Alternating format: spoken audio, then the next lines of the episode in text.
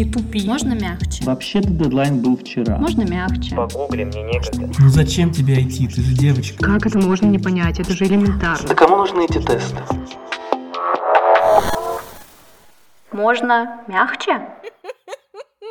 Всем привет! Это подкаст «Можно мягче». Здесь мы рассказываем истории о том, как софт-скиллы помогают разработчикам.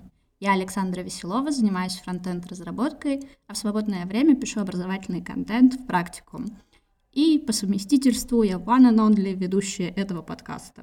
И в первом выпуске мы поговорим про карьерный шифт и про то, что можно ли попасть в веб-разработку, если ты совсем с другой профессии. В последнее время многие люди боятся попробовать себя в веб-разработке. Они считают, что либо это неподъемный труд, и это очень сложно, и проще вообще не пытаться перепрофилироваться, а, либо же это наоборот очень просто, и когда они пробуют, у них сразу не получается, они разочаровываются в этом. И поможет нам разобраться в этой теме Тина Думилина, фронтенд-разработчица в Точка банке, экс Яндекс и амбассадорка Яндекс Практикума.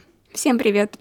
А, привет, Тин. Можешь рассказать э, в паре слов про свой карьерный путь в IT, с чего он начался и до сегодняшнего дня? Окей. Okay. Я начала учиться в Яндекс Практикуме в январе 2020 года на программе фронтенд разработчик. В марте случился коронавирус, а я работала в рекламной сфере и в, в конце апреля меня уволили. И вот а, уволили не только меня, уволили еще моего парня, поэтому не закончив обучение, не получив диплом, зная небольшой минимум, мне пришлось искать работу, и я решила искать работу сразу по специальности. И спустя непродолжительное время мне повезло, я попала на свою первую работу в июне 2020 года.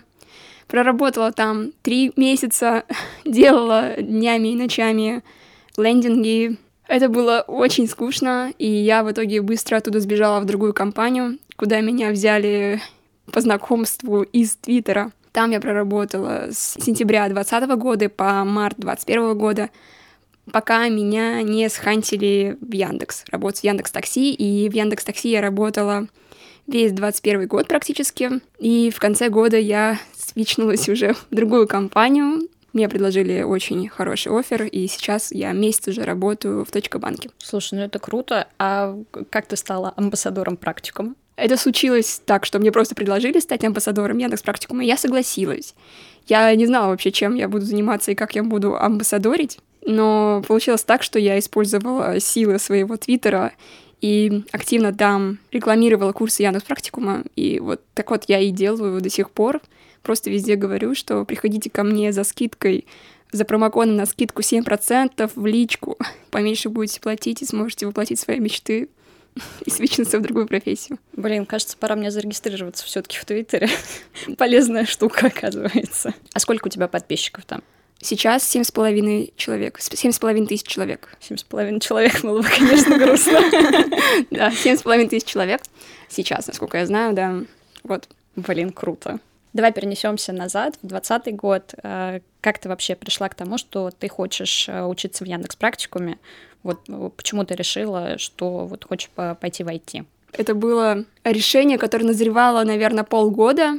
Я работала до IT э, аккаунт-менеджером в рекламной кампании, и где-то я вычитала, что чтобы стать digital-менеджером и проводить digital-рекламные кампании, нужно бы разбираться в HTML и CSS. Я пошла учиться HTML и CSS чисто так, для будущей профессии, возможно. И мне понравилось, но я всерьез не воспринимала, что какой-то, в какой-то IT пойду. А потом случились, наверное, неприятные ситуации на работе, и я поняла, что это вообще просто не мое. И тогда мой парень э, решил тоже в то время пойти в Яндекс практикум учиться на data scientist а, и сейчас, кстати, он работает data scientist ом. И я решила тоже пойти с ним вместе, и вот так вот мы учились. Я выбрала фронтенд-разработку, потому что мне нравился HTML и CSS, мне нравилось э, делать просто сайты, вот ты что-то пишешь и меняется на глазах. Да, и сразу видишь красивенький результат. Да. Понимаю. Three, two, one, zero. HTML и CSS используются для создания макетов э, во фронтенд-разработке. На HTML э, пишется основной код страницы, а CSS используется для того, чтобы навесить стиль и сделать вашу страницу очень красивой. Сейчас э, оба работаем по новой специальности. Я уже полтора года, мой парень уже почти год, да.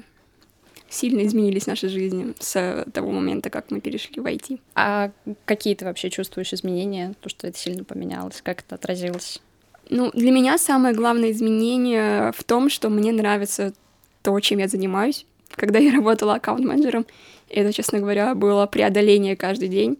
Ехать с утра на работу к 10 утра, потом заниматься какой-то чепухой, писать никому не нужные отчеты о том, как проходит рекламная кампания, и говорить, а вот здесь мы проседаем, тут мы проседаем, давайте улучшим. А мне говорят, ну, мы сделаем, что сделаем. И потом ловить какой-нибудь хейт э, от клиентов, что что-то идет не так, а я по факту на это повлиять не могу. Ну, и мне не нравилось, и сейчас я абсолютно довольна своей жизнью, своей работой, и мне нравится, что у меня сейчас есть перспективы. Вот, наверное, для меня э, понятные карьерные перспективы — самое главное изменение в жизни. То есть э, midlife crisis меня миновал. Хорошо. А как ты выбрала предыдущую свою профессию, карьеру? То есть ты хотела стать аккаунт-менеджером а, или нет? Не знаю, жизнь заставила. Это все нужно начать со школы, извините.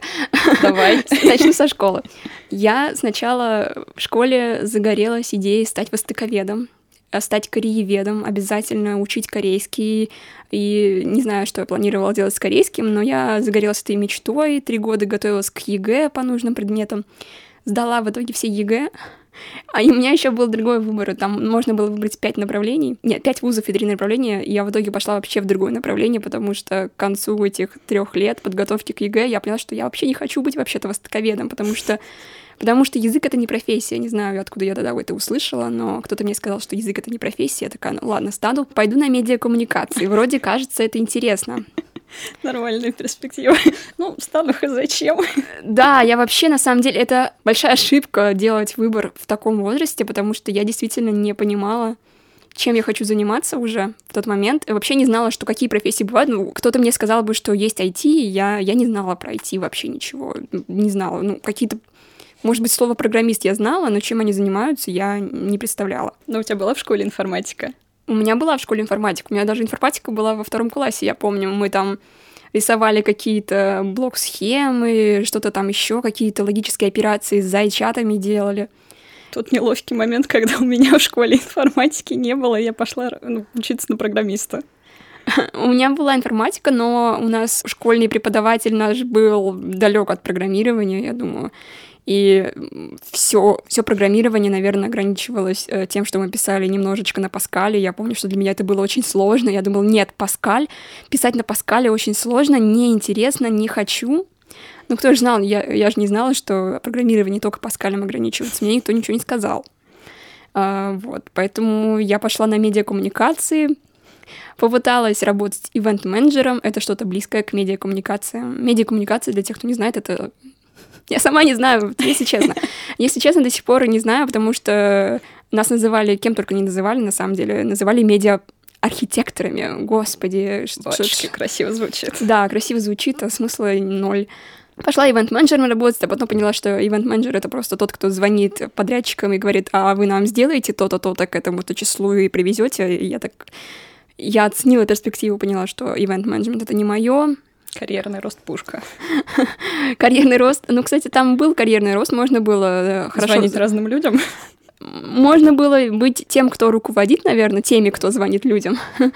Потом я, я заинтересовалась итальянским, выучила итальянский, и вот пошло, потом преподавала итальянский и русский язык школьникам. Так я проработала два года на третьем и четвертом курсе, и я выгорела от работы преподавателем. Это очень тяжелый труд. И пошла в итоге просто аккаунт-менеджером, потому что, ну, навыков никаких не нужно. И, и то я еле-еле нашла на самом деле работу. Навыков никаких не нужно особо. Берут, в принципе, любого, у кого есть высшее образование, вот и туда и пошла. И потом уже я оттуда с такой сейф-позиции искала, чем заниматься дальше в жизни. Ну, а языки тебе легко даются, э, давалось изучение? Ну, я бы сказала, да, языки — это моя сильная сторона. Поэтому программирование потом выбрала нормально. Тоже пара языков. Ну, программирование это даже не совсем же про языки. Но да, программирование это немножко другое. Языки... Язык формально, скорее, я бы отнесла это. Там же всего где-то 100 конструкций, которые нужно изучить, и все. Ну, в принципе, да. Но они тоже на разных языках. А корейский ты, ты выучила? Смотрела игру «Кальмара» в оригинале? Нет, корейский я в итоге не выучила. И, и не выучу. Я вот выучила итальянский, теперь я не знаю с ним, что делать. Поддерживать языки — это тоже труд. Можешь работать программистом в Италии. В Италии не очень хорошо с зарплатами. И вообще уровень жизни там довольно низкий, если сравнивать со средним по Европе. Ну, не знаю, слушай тогда итальянские песни просто. Это да, это да. Мой плейлист состоит из итальянских, корейских, английских песен. Наследие. Давай вернемся все-таки к учебе в практикуме. Ты, получается, совсем немного ведь поучилась? Или ты заканчивала курс? А, нет, я закончила курс, получила диплом. Как тебе вообще э, давалось программирование? То есть э, у тебя сначала ну, не было какой-то такой э, технической базы, вот когда ты пришла в практику? Нет, вообще, у меня никакого бэкграунда не было. Ну, максимум это курсы HTML и CSS, которые я прошла. Ну, за счет этого был какой-то буст в начале, когда как раз идет HTML и CSS модули. Тогда мне было легко, я смогла прокачаться сильно за счет того, что были какие-то знания. Но я вообще просто старалась в Яндекс Практикуме изучать что-то заранее и потом скреплять уже материалами практикума. И таким образом мне было, я бы сказала, мне было просто учиться, несмотря на то, что у меня не было бэкграунда. Ну, а не было страшно начинать, вот, ну, то, что не получится, что там что-то сложное? Не, я знала, что у меня получится. Ой, это классно. Ну, в итоге получилось все правильно, как и чувствовала. А что-нибудь э, тебе мешало э, в обучении? Ты же, получается, когда пришла учиться, ты еще работала э, да. первое время. Как э, совмещать э, с работой совершенно другой? Блин, я вообще думаю, что мне очень повезло с работой.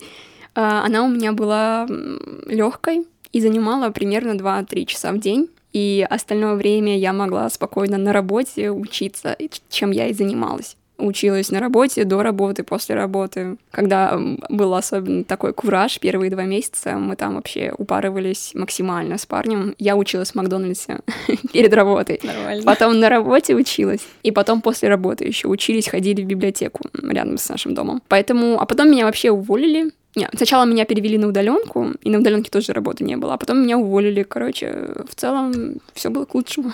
Ну да, освободилось побольше времени для обучения. Да, освободилось э, все время, и как раз тогда начался первый пробный заход в создание сайтов для некоммерческих организаций. Насколько сейчас знаю, сейчас практикум постоянно создает сайты руками студентов для некоммерческих организаций. Да, а так. тогда э, мы были одиннадцатым потоком. Это было впервые. К Яндекс практикуму пришел фонд Хабенского, рак лечится, и они попросили сделать им сайт. У них был сайт на Тильда, и они уже не могли его поддерживать, развивать. И силами студентов решили э, забацать им новый блог. Как раз тогда было обучение в мае когда я освободилась, без работы сидела, как раз было обучение, и активно шла работа, и в итоге где-то за месяц вместе с моим одногруппником мы сделали э, сайт «Рак лечится», и теперь этот сайт можно найти в интернете, он сделан нашими руками. Слушай, это прям очень круто, молодцы.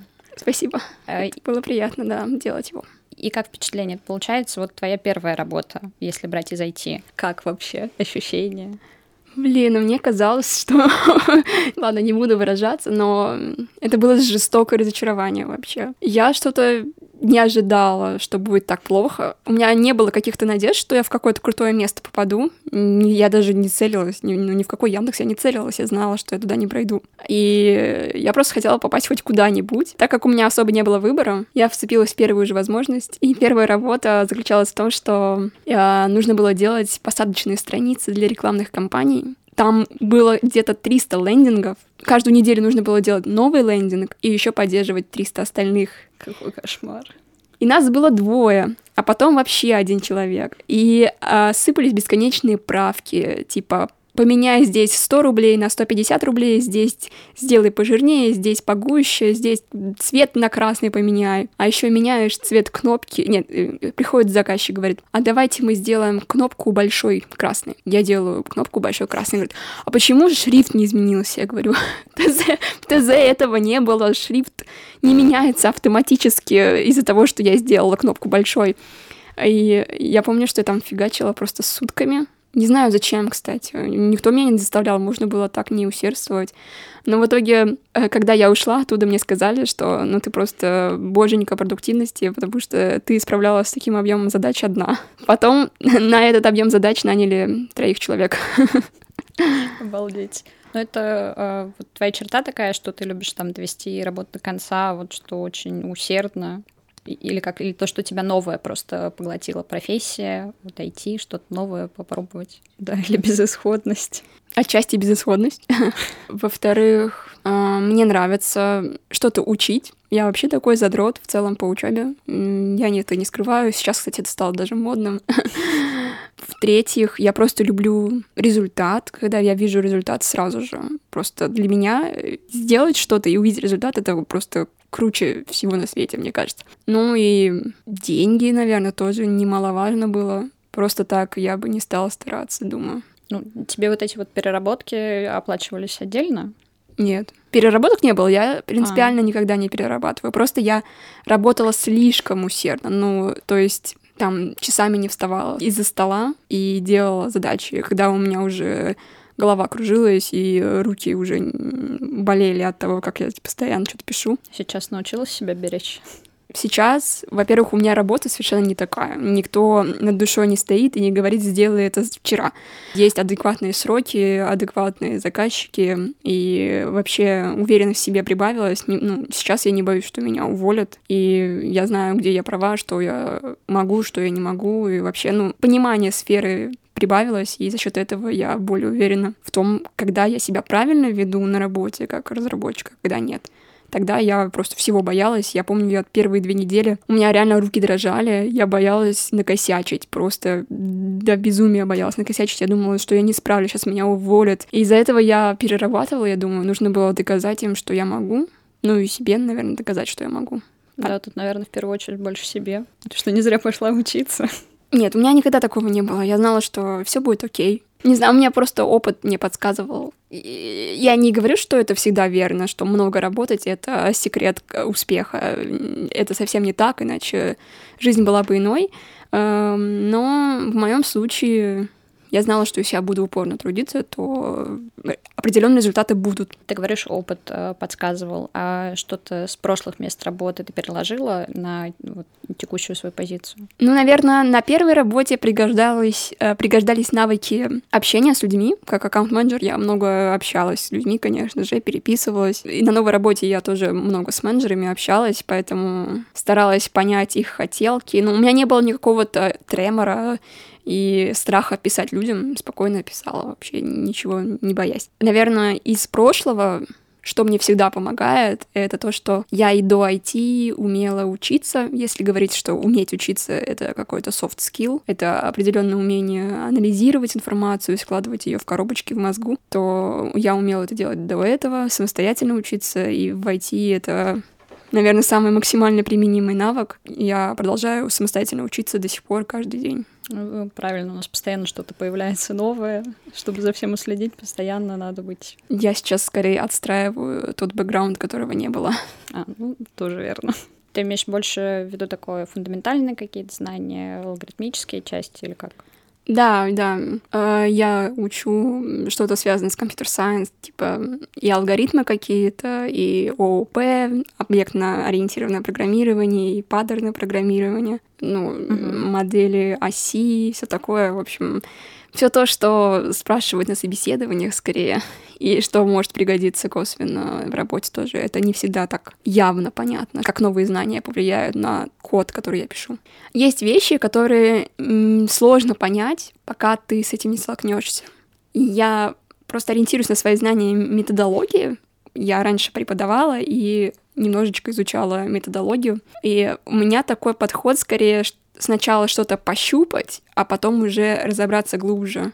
И скорее такой итеративный процесс. Нет такого, что ты один раз прочитал про то, как работает, а, не знаю, какие-нибудь промисы, async await, я сейчас говорю абстрактные базворды. Ну, в общем. Очень хардовые вещи. Three, two, one, zero. Промисы async await — это конструкция из JavaScript, которая позволяет сделать его асинхронным. Thank you. Постоянно возвращаюсь к этим самым темам. То есть нельзя вот так вот взять и понять это. Наверное, мне было бы сложнее с алгоритмами в начале. Это до сих пор для меня алгоритмы это сложно. Мне кажется, для этого нужно много-много-много нарешаться. Да, это факт. Чем больше решаешь, тем э, проще это откладывается потом в голове, и ты понимаешь, что вообще происходит. А про методологию, а, то, что ты преподавала, это когда ты вела и итальянский. Да. Я, я чувствовала, что ты хотела сказать испанский. Да, Мне постоянно. рядом, рядом страны где-то. Да, у меня даже были знакомые, которые мне говорили, ты же испанский преподавала, да? А я в пятый раз такая, да, итальянский. Не знаю, больному.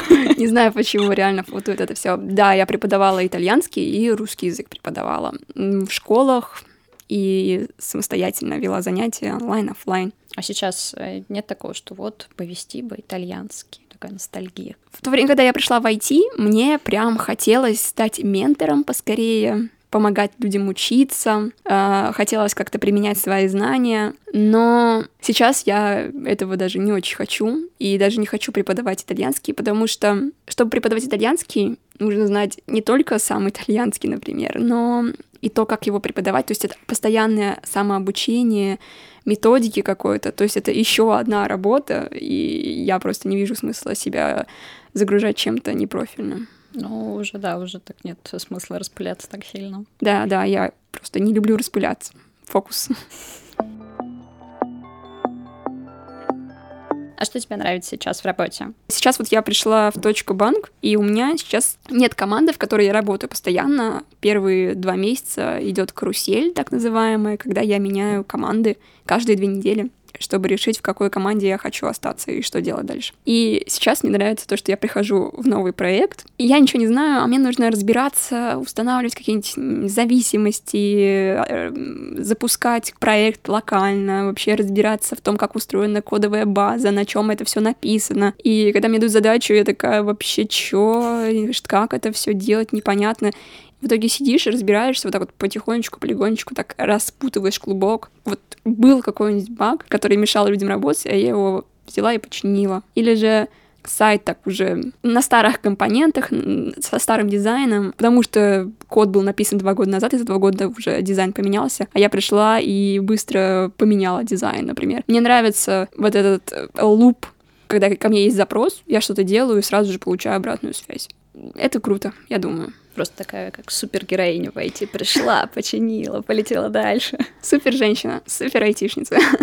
Кстати, вот э, так как ты девочка в IT, ты чувствуешь, э, что тебе сложнее, потому что ты девочка, э, или наоборот, как-то легче дается? Ну, от своих коллег вообще никогда не слышала ничего по поводу того, что я девушка, и никаких таких э, замечаний типа «Ого, ты хорошо работаешь для айтишницы, для девочки». Никогда такого я не слышала, слава богу, в своей жизни. А, ну, я не буду говорить про бытовой сексизм, наверное, он существует, но я стараюсь не замечать его просто. А вот в интернете я довольно часто такое вижу. Ну, в интернете все гораздо, конечно, все герои в своих глазах, можно говорить всякую чушь и не получать за это никаких последствий.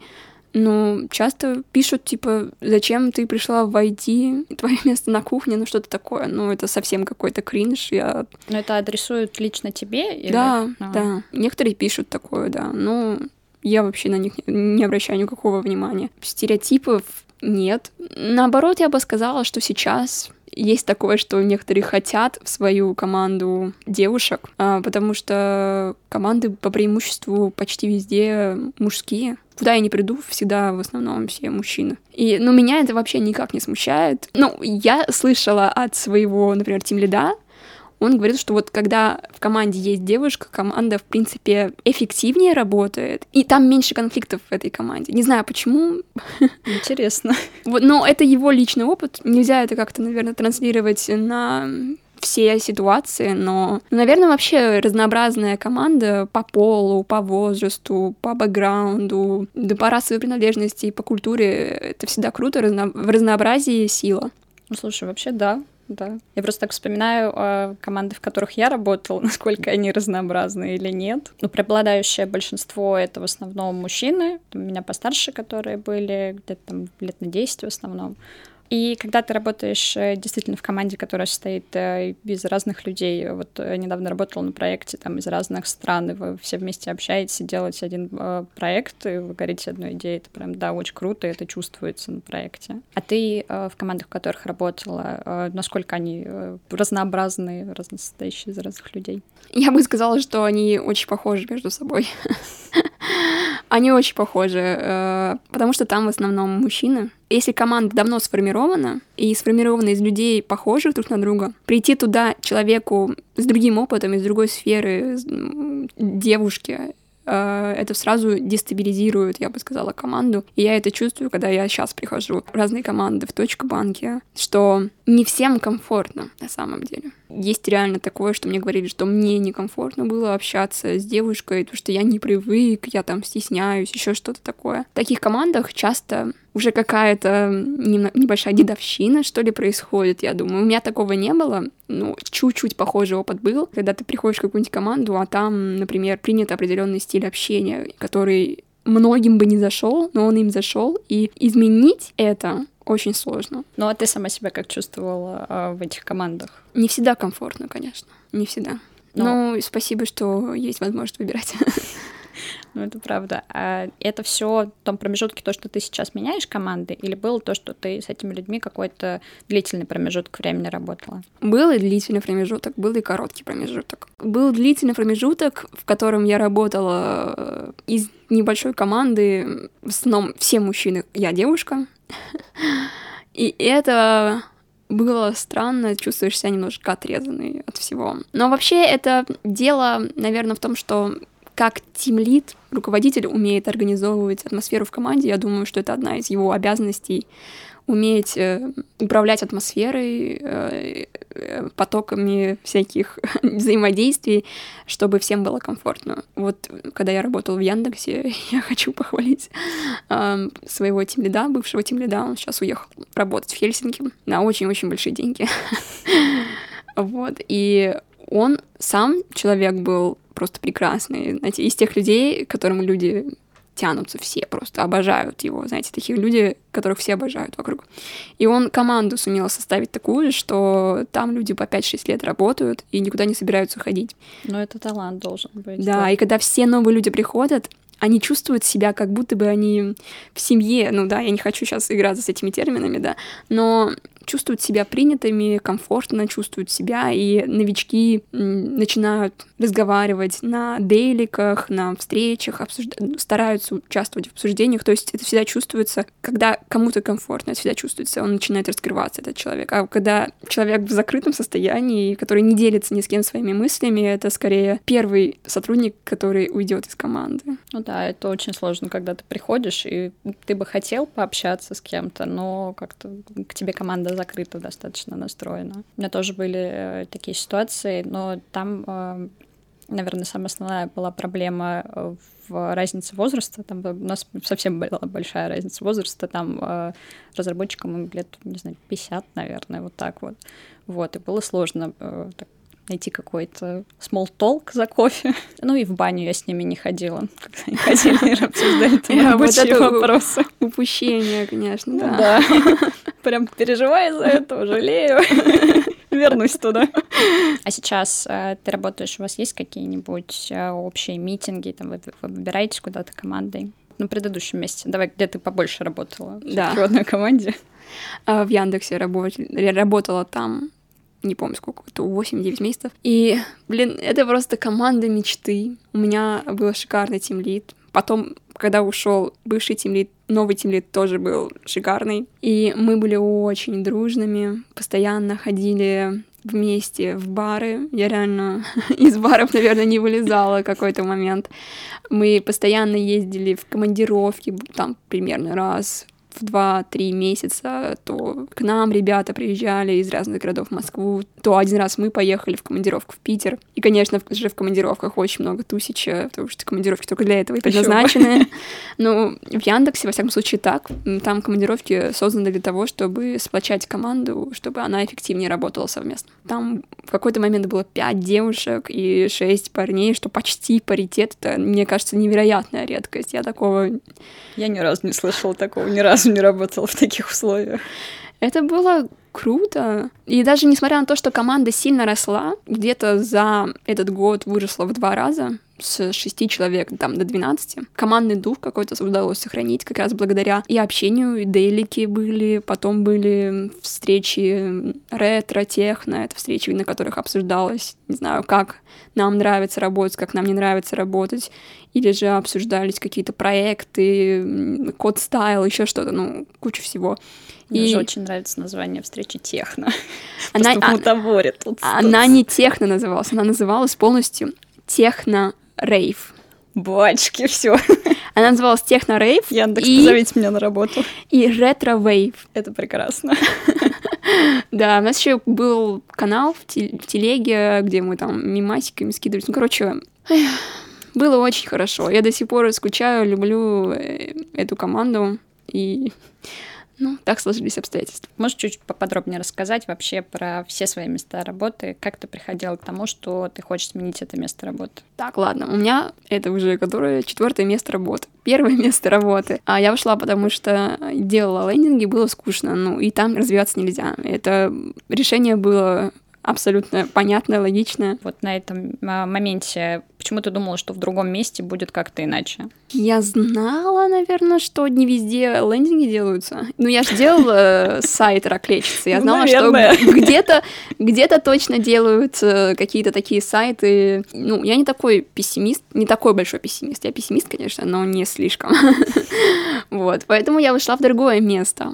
Но я практически даже не ушла, я сбежала. И это тоже проблематично. Это было решение из отчаяния какого-то. Потому что в тот момент, когда я сменила свою первую работу, я там Две... Лишь бы что, только не это, да? Да, я, не, я прям плакала э, и рыдала своему парню, говорила, что я не хочу там работать, я просто ненавижу эту работу, просто давай хоть что, давай я просто сейчас уволюсь и буду искать другую нормальную работу, а ты будешь кормить нас. Это было, кстати, было бы точно опрометчивым решением, потому что он тогда работал курьером. Привозил бы еду. Нет, курьером документов. А. Вот, и э, это было решение из отчаяния, отчаянного положения, и такие решения, они всегда плохие в моей жизни. Ну, и поэтому это предопределило, почему я ушла со второй работы. Вторая работа была чисто по знакомству, я даже не попыталась найти другое место, не ходила по собеседованиям, я не верила в себя отчасти. Мне казалось, что я только на такую работу способна, что меня только на такую работу сейчас возьмут. И поэтому я согласилась на второй вариант. И это была госкомпания, ну, госкомпании разные бывают, конечно, но пока что кажется, что они все одинаковые.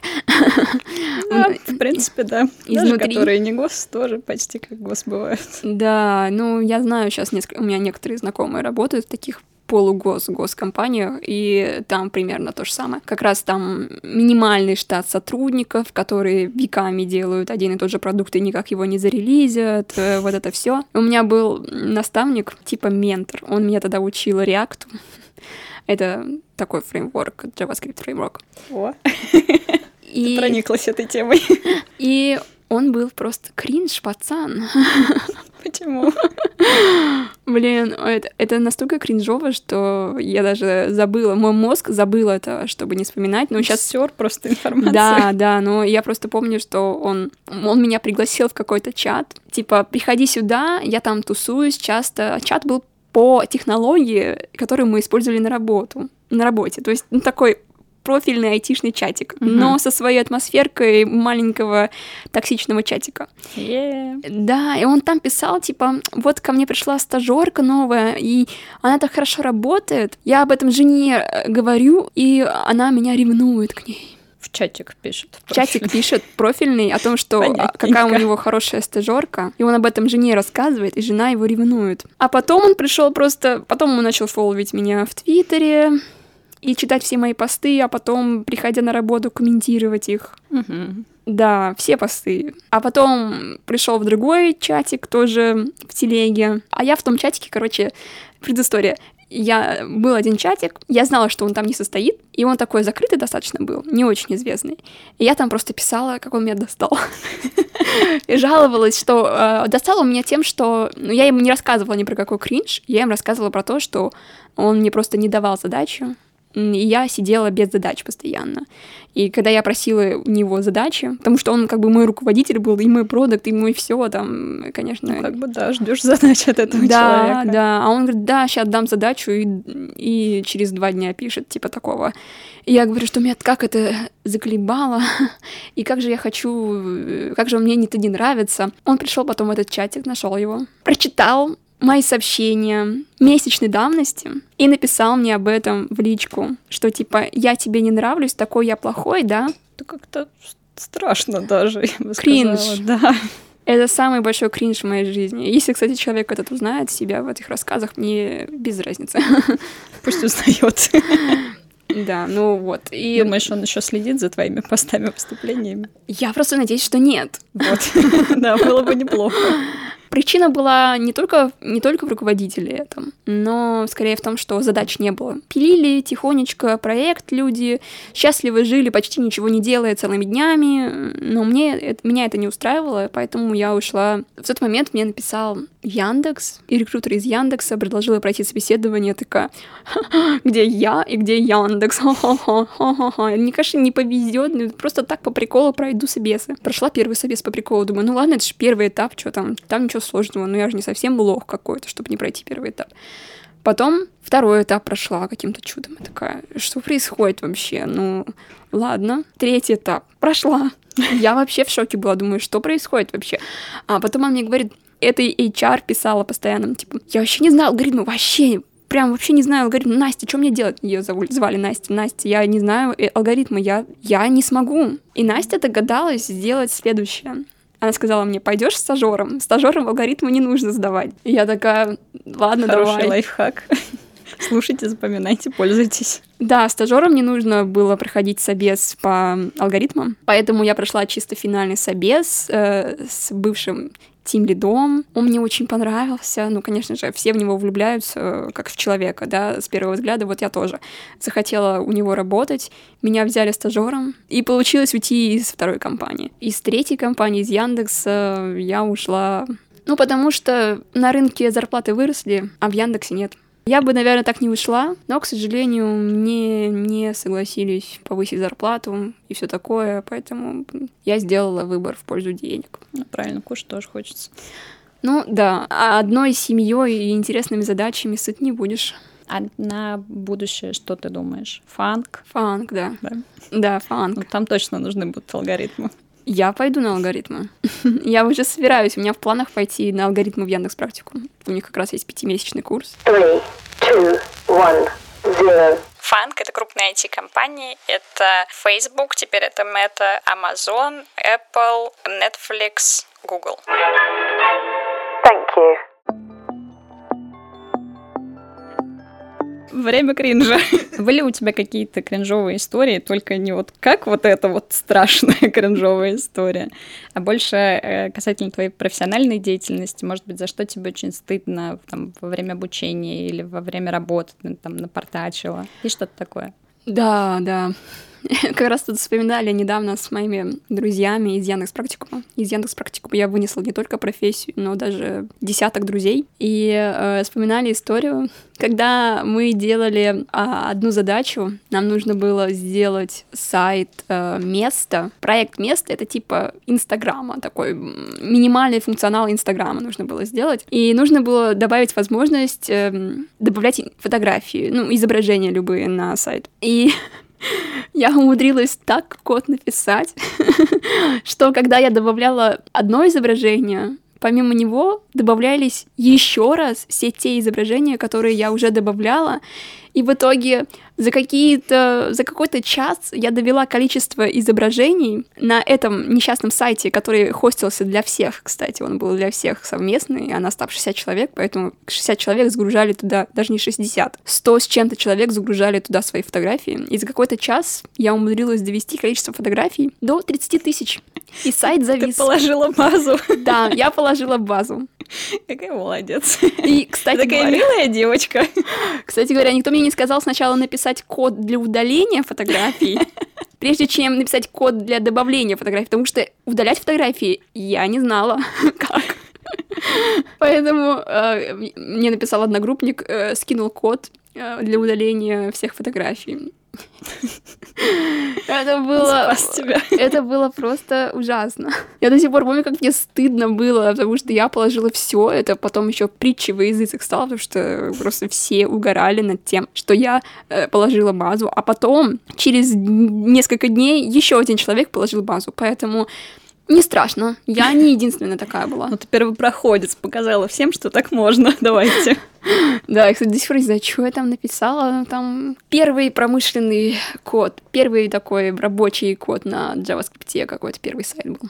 Еще одну кринжовую историю мне рассказали мои друзья, которые были старшими студентами у других потоков. Старший студент — это тот, кто учился э, на потоке раньше или, или уже закончил Яндекс практикум и сейчас помогает новым студентам проходить программу и отвечает на их вопросы. И э, рассказывали, как на одном из потоков был такой студент, которому все не нравилось, и он э, наставнику писал матом в личку, куратору писал матом в личку, и чуть ли не ревьюером порывался написать матом в личку.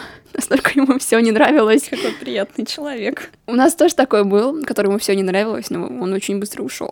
У меня тоже есть одна история такая кринжовая э, из карьеры. У меня складывалось э, в основном с проектами так, что надо было очень быстро э, сделать проект с нуля. И просто вот э, проект нужен уже вчера. И э, получалось так, что я писала вот именно этот проект одна. Там где-то 80% кода было написано мной. И когда я уходила из этой компании, увольнялась, прекрасный мем, как самолетик улетает, сзади взрыв, я не оборачиваюсь, потому что там было ноль технической документации и ноль покрытия тестами. Потому что просто не успевали это делать. Ну, давай выкладывай все-таки, как ты себя сейчас ощущаешь в IT, оглядываясь назад, насколько поменялась твоя жизнь? А, я чувствую себя комфортно, потому что зимой мне не нужно ездить в офис к 10 утра. Я могу... Это кайф, да. Я могу сидеть из дома и работать из дома. Вот это просто абсолютный кайф, мне кажется. Еще что поменялось, это то, что мне не нужно постоянно писать каким-то людям и отвечать на их э, какие-нибудь гневные вопросы, что-то кому-то пояснять, ну, кроме тестировщиков, наверное, и продуктов. это в целом все. Я просто не чувствую на себе какого-то давления и не чувствую негативных эмоций на себе, и нет никаких противных начальников надо мной, как это было раньше, к сожалению.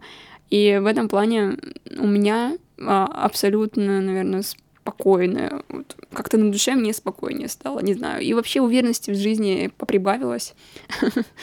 А, потому что в IT понятно, как развиваться, куда развиваться. Ну, для меня на моем уровне еще долгая дорога впереди. Ну, это круто, чувствуешь себя на своем месте. Я бы сказала, да. Возможно, у меня какой-то эффект Даннинга Крюгера или как там его, э, но никакого синдрома самозванца у меня нет. Не знаю почему.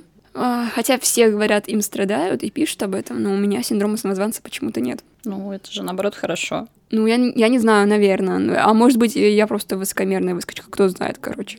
Ну или так, да. Смотрите-ка наше все. Oh my gosh! Моя любимая рубрика — это рекомендации не в тему. Что ты можешь посоветовать? Вообще любое, все что угодно. Там какую-то ты книжку прочитала очень классную, новую группу услышала, в магазин какой-то крутой сходила, нашла выкройку из бурды за 92 год и шила себе что-то новое. Не знаю, все что угодно это может быть. Твой топ-3. А, окей. Топ место в Москве. Пинца Маэстрелла на чистых прудах. Не знаю, что это такое. Римская пицца в центре Москвы. Угу. Попробуем. Очень вкусно, итальянцам нравится. Я туда водила своих друзей. Второе место, топ-2, это фильм Don't Look Up, который сейчас вышел на Netflix. Не смотрите вверх.